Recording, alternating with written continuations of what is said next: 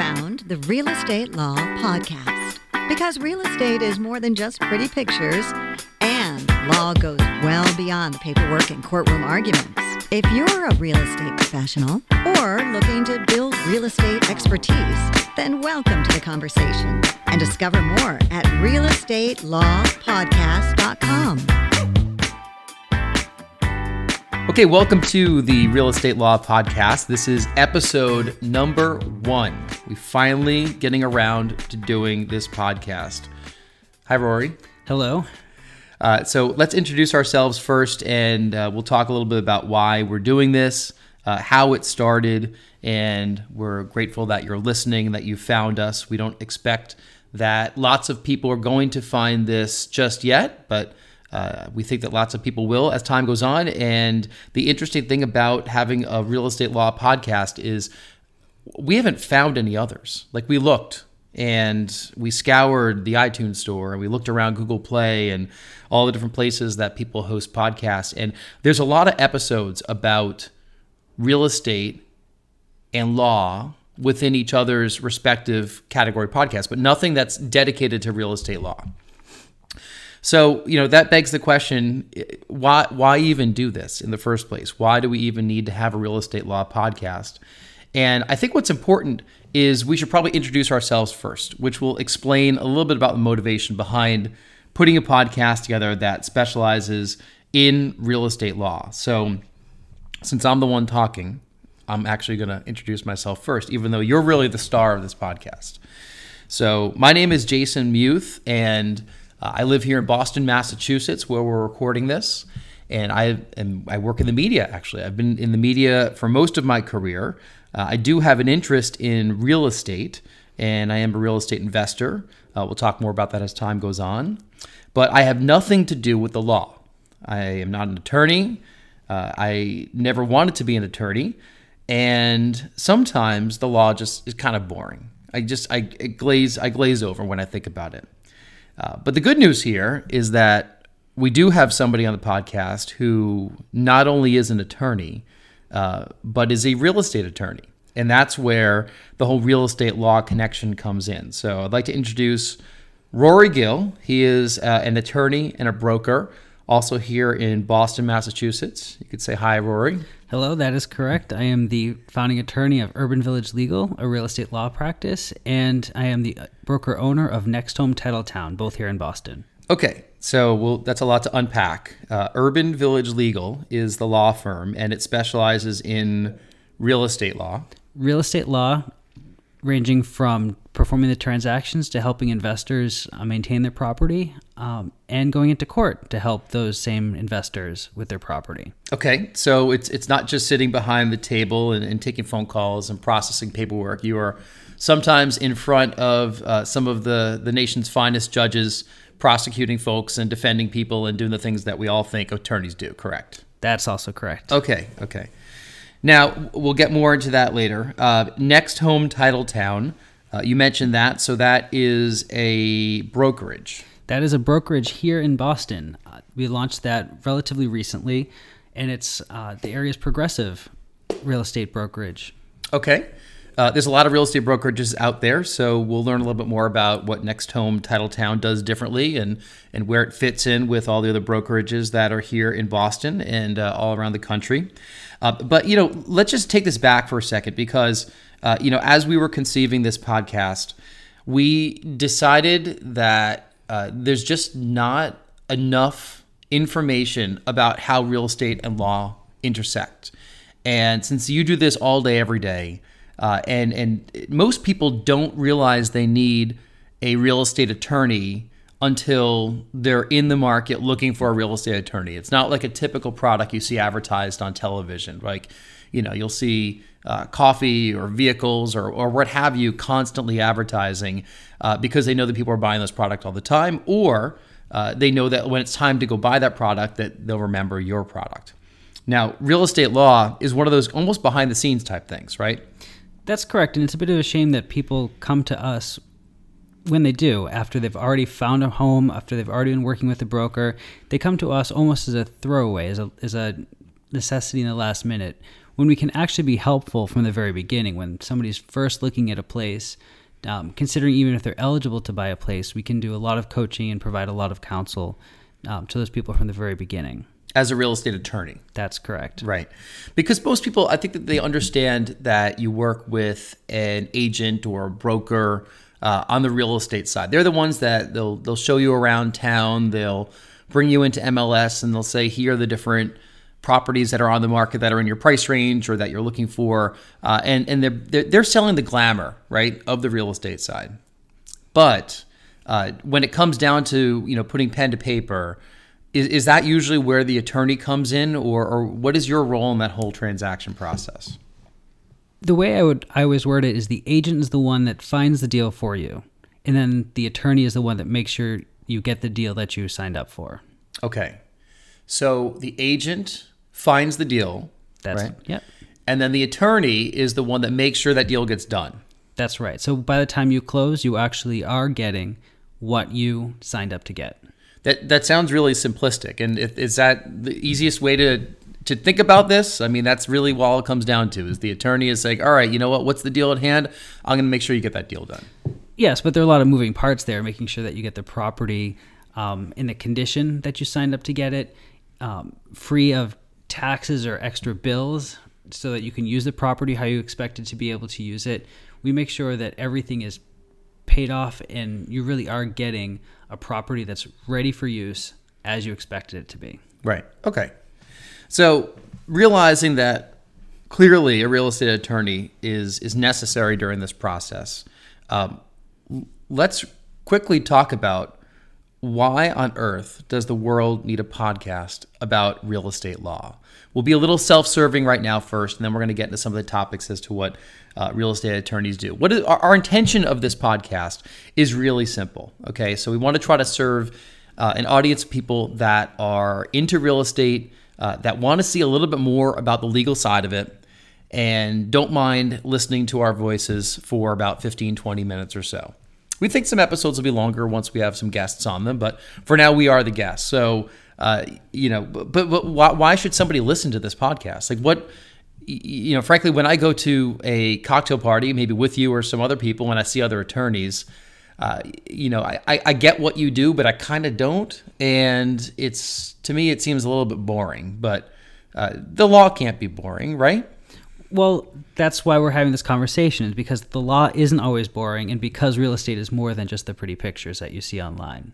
Yes, because we see HGTV all the time. They make it seem so simple, right? You go to three different houses, you pick which one you want, and then you put an offer in on it. Then you have this lovely place to live in Bora Bora or somewhere exotic. But everything is much more complicated than that. The process is always much messier than that.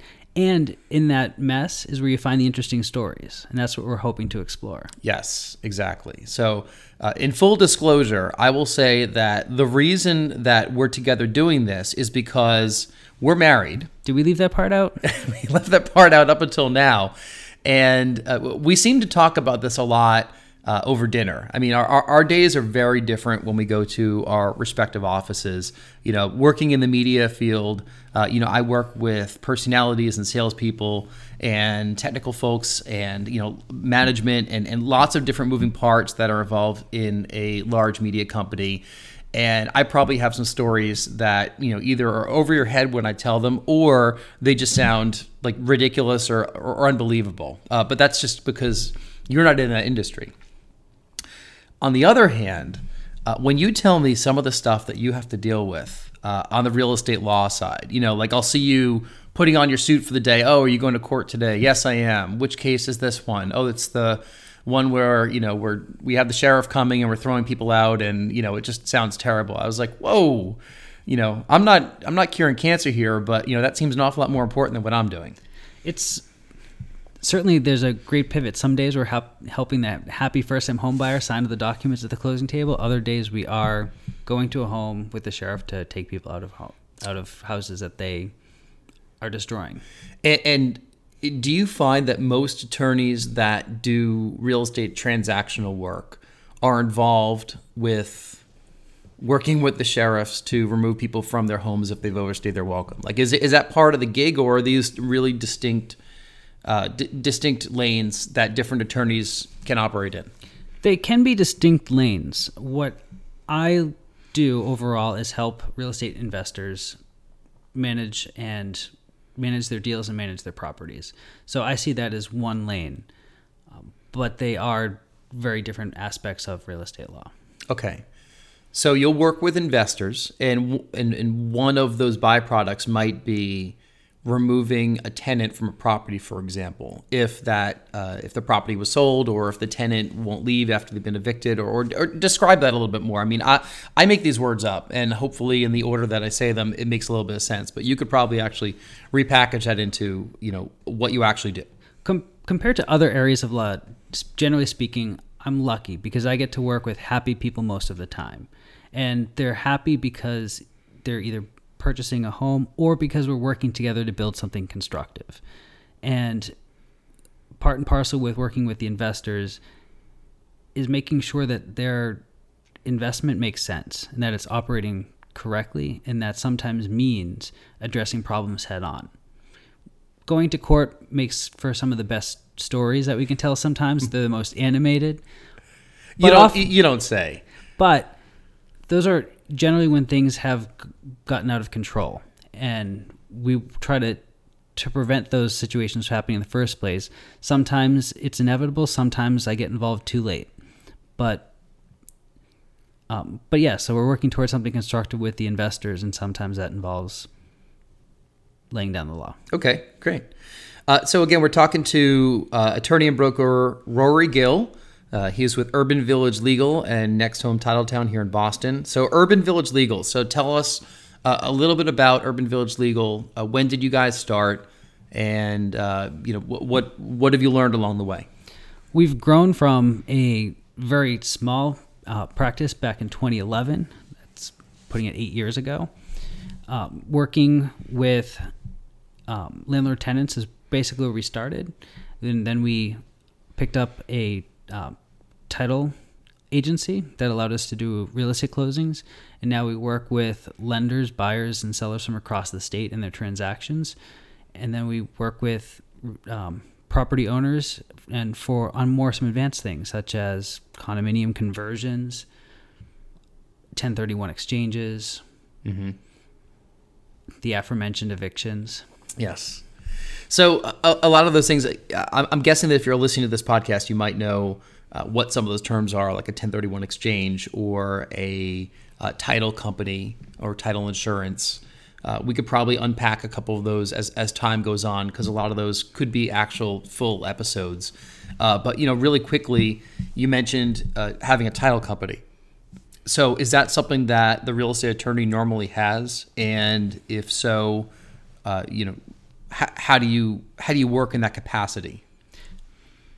In order for a real estate attorney to do a transaction properly, he has to be able to issue title insurance and work with the title insurance company. Title insurance being title insurance being um, an indemnity to you that allows you uh, to recoup if the if anything was missed in the transaction, if there are any outstanding liens, encumbrances, or anything that gets in the way of you being able to use a property in a normal way, you are protected and covered, and your lender is protected and covered.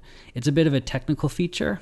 It's not the most exciting part of the job, but any real estate attorney must be able to issue that that, and that's where not all attorneys are able to provide services to uh, in the real estate setting because it is a specialized practice area. Mm-hmm.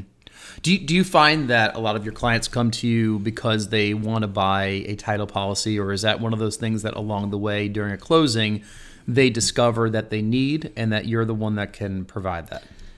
They never ask for that. It and that's why I'm shying away from the topic a little bit in the first episode because it's not the most exciting thing. It's not what somebody's coming uh, to me for. They're not coming because they want the homestead, because they want the title indemnity, because they want the municipal lien certificate. Nobody is ever thinking like that. What they want is to make sure that they are getting the home that they um, that they signed up for and that they're going to have peace of mind after the closing happens. Nobody was looking at those specific items. Those are things that I tread in every day, but they're not the most exciting features of it. I, I think that I have all of my municipal lien certificates hung up on the wall in the bedroom. As uh, you should. Of course, I'm kidding there. I don't even know what that is. So I'm, I'm, I'm guessing I have some of those. I don't know. I mean, we've done a couple transactions together, but I'm going to obviously play the stupid person here. Because you were well served in those real estate transactions, you do have municipal lien certificates for each. See, there you go. That's that's why we keep you around.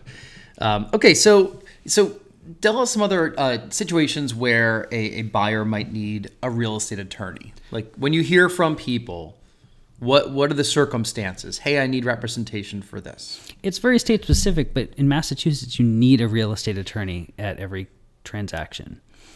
Usually, it's a, a an attorney who's serving both you and the lender at the same time. Um, that is allowed in Massachusetts, and that whether or not you do it that way is worth a whole separate conversation. But there's an attorney involved in by law in every transaction. And generally speaking, the buyer gets to choose which attorney, not always, but they do get to choose which attorney performs the transaction. And that's the one that is overseeing everything. Otherwise, if you had a direct uh, transaction with the seller, you don't know if they're going to turn around and pay off what they need to pay off. You don't know where the money's going. The Right. attorney is the trusted source that acts as the intermediary. So, like if you do a for sale by owner and you're working directly with someone that is selling you a property, You still need an attorney to perform the transaction. Even even if there's no brokers involved at all. That is correct. Okay, all right. And that is that Massachusetts specific or We are one of many states that require that, and there's no necessarily rhyme or reason as to which ones require it and which ones don't.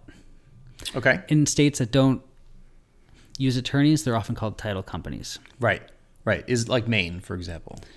Maine does use title companies as well. California is the big example of a state that uses title companies for transactions, um, and attorneys are actually rare in transactions there. Are they really? Okay. See, I learned something new. Uh, I legit didn't know that. But you know, I don't have any property in California, so nor should I. And even if you were in California, you should have an attorney look over things. okay.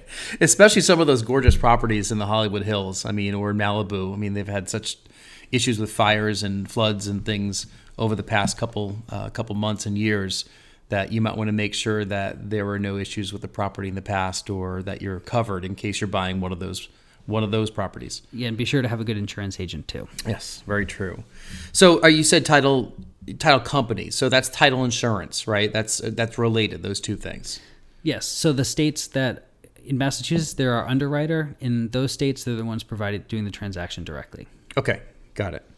So I think that most people, when they're looking at a real estate transaction and they realize there's an attorney involved, they're probably seeing you at the closing table, right? You know, where you and the buyer or the, the buyer and the seller come together in, in some swanky office somewhere where there's, of course, lots of uh, lots of volumes of real estate books behind the closing table because all attorneys' offices have to have that. That's not that's not how we do business, and that's not how we look. We do have a, a attractive office space, but it, it does not fit that description. It doesn't. Okay. Well, I, I just kind of presume that because all the uh, attorney commercials I see on TV, you know, the the um, the personal injury attorneys and the divorce attorneys, you know, they're all right in front of all their volumes. I'm sure they've read them all. Right, but that's the summit. And one of the uh, one of the thing reasons I started doing a brokerage as well is as the attorney, we don't get to see the property. We don't get to really get involved with our clients too much in advance of closing, but we often meet. I've met many of my clients for the first time in person at the closing itself. In that room with lots of volumes of books.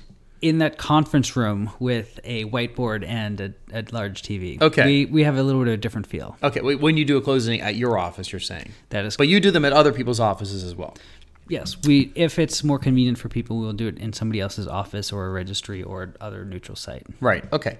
My point being, let's bring it back to what I was saying, is that most people kind of don't even see the attorney or maybe haven't even talked to uh, who they've been working with until that closing table. Like they get there and suddenly they're there uh, as the buyer, the seller is there as well, and then there might be two attorneys in the room. Is that right? Or can you describe? What's happening at that closing table because I'm sure that some people who are listening to this this podcast maybe they've never purchased real estate before. They don't they don't know exactly what that process is like. The closing, the closing event itself is becoming a smaller and smaller affair every year. Um, with the advent of online recording and virtual real estate brokerages, the crowd size is getting smaller. It used to be up to three attorneys, one for the bank, one for the buyer, one for the seller, plus a broker on each side, plus all the parties. And you used to have a large, full room of people signing a stack of papers. The stack hasn't gotten much smaller, but often the closing is just the attorney and the buyers. Uh, because the brokers don't necessarily come anymore to transactions, the practical need isn't necessarily there. And the the buyer's attorney can often process the transaction online. Okay. Now, part of what you do as the attorney, though, is you're dispersing all the funds, right? So when uh, all these, there's you know huge thousands of dollars of uh, real estate uh, of dollars are being uh, traded hands for most real estate transactions, and I know that you and I have kidded before with your um, your what's the account called? Not the escrow account. The IOLTA. The IOLTA account. I spell that for me. I O L T A, Interest on Lawyer Trust Account. Okay, your IOLTA account. Yeah, where sometimes you'll have millions of dollars in your IOLTA account. We are the ones entrusted to make sure that the money finds its correct ultimate destination. Got and, and I don't have the pin for that ATM card because it's very likely I'll end up at Mohegan Sun with some of those some of those funds. That's why we are not allowed to have ATM cards for that. what I find so ironic about all this is that there's so many times that you're working with friends of ours or people that I know that I have no idea that you're working with them. Uh, and I'll often find this out because uh, they'll make some, you know, some reference to their new home that they're buying or, or they're moving. And I'll say, oh, really? No kidding. And they'll look at me as though, like, wait, do you not talk to Rory? Like, do you have no idea that we're doing this? Um, but I, I have a feeling that that's because of the attorney client privilege that I protect that, and also when somebody's buying a home, it's their story to tell, not mine. Right. It's, it's their big day, not not mine. But that money in that IOLTA account, that's also not yours. That is also not mine. Okay, well that's unfortunate because those are those are some pretty big dollars. But you know, part of what you're doing at that uh, at, at, that uh, closing is you're making sure that everyone is getting paid correctly, right? Down to the penny. Okay, so um, you know everything from the uh, both brokers that are involved and if the brokers don't get paid, they will remind you right away. okay. Uh, to uh, any lien holders. Yep. Right. So what does that mean? So any anybody that lays claim to a property, it's typically the seller's mortgage, their HELOC, any overdue taxes that they may not have paid. Um, there can be solar panel um, companies that have a lien on the property. Um, we just make sure that everything gets paid off so that the the buyer doesn't get stuck with the seller's old bills. Right. Okay and and there might be circumstances where uh, perhaps you're working with a trust or you're working with a family that is selling a property who uh, they inherited. A number of siblings might have inherited the property, and they have to get payment dispersed correctly across them. In those cases, we're looking over the probate attorney's work to make sure that the the probate the estate attorney did their job correctly and have given the proper authorization to make the sale. Okay, so it's another attorney who's involved. That can be we we also work alongside um, sometimes well, sometimes not so well with estate attorneys and divorce attorneys. Right. Okay. So it feels as though uh, a lot of the benefactors of these real estate ter- transactions are the attorneys themselves. In some cases, there are many attorneys involved. Yes. All right, that's good. All right, so so here we are. This is again the first episode of the Real Estate Law Podcast. Uh, my name is Jason Muth, and this is uh, attorney broker Rory Gill, and uh, you know we've talked a lot about putting together a podcast like this. Uh, I think that w- when did we buy this microphone? Um, a couple years ago.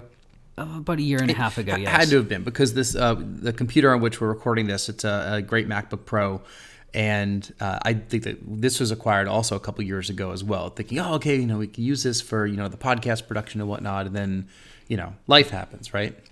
So two years go by uh, and I think part of part of the real strong motivation behind this is uh, is NextHome Titletown. Let's talk about that really quickly, uh, and then we'll start to wrap up this episode. But NextHome Titletown uh, is a new brokerage that you have brought to Boston. Yes, it's a it's a real estate uh, brand that started in the West Coast and now has found its way through us to Boston.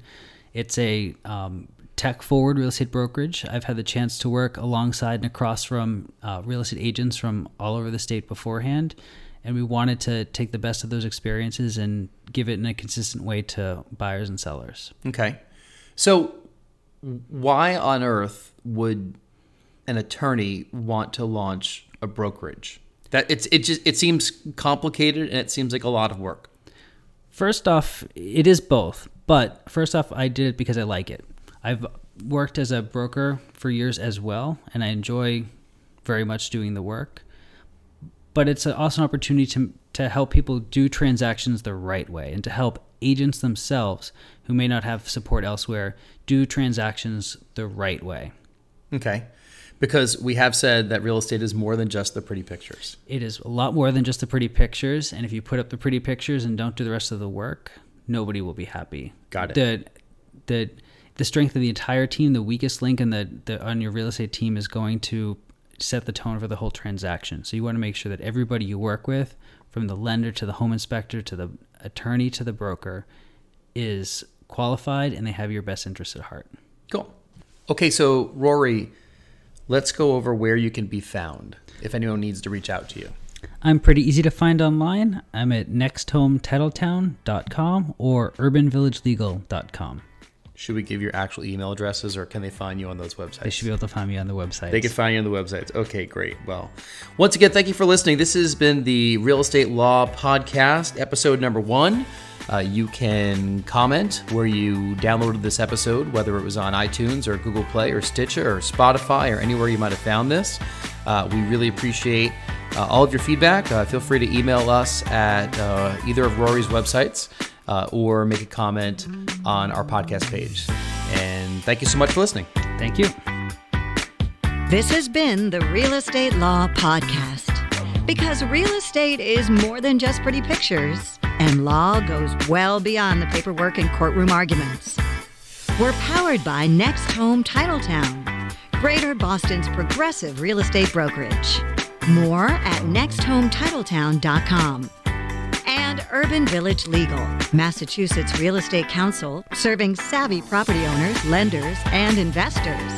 More at urbanvillagelegal.com. Today's conversation was not legal advice, but we hope you found it entertaining and informative. Discover more at realestatelawpodcast.com. Thank you for listening.